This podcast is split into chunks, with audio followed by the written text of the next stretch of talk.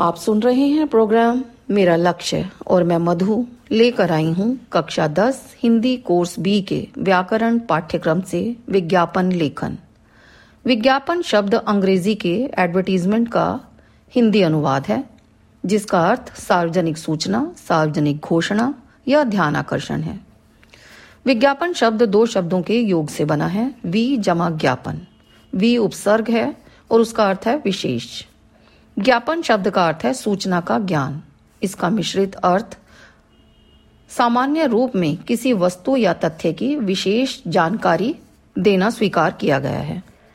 विज्ञापन का उद्देश्य उत्पादक को लाभ पहुंचाना, उपभोक्ता को शिक्षित करना, विक्रेता की मदद करना, प्रतिस्पर्धा को समाप्त कर व्यापारियों को अपनी ओर आकर्षित करना और सबसे अधिक तो उत्पादक और उपभोक्ता से अच्छे संबंध बनाना होता है।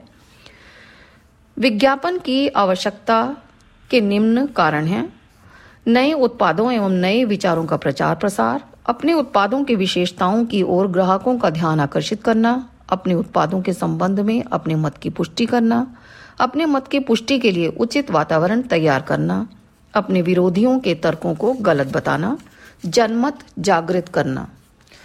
विज्ञापन में निम्नलिखित बातों का ध्यान रखा जाना चाहिए: विज्ञापन उपभोक्ताओं को आकर्षित कर सके, उन्हें प्रभावित कर सके, उन्हें किसी भी प्रकार अपने पक्ष में ले आए, जनमानस में अपनी ब्रांडेड नेम को की छाप छोड़ सके, अपनी लोकप्रियता पा सके, लोगों को लंबे समय तक उत्पाद का नाम याद रह सके, वह सूचनाप्रद हो, उपभोक्ता को यह समझाने में सफल रहे कि उस उत्पाद को खरीदने में ही उसकी समझदारी है।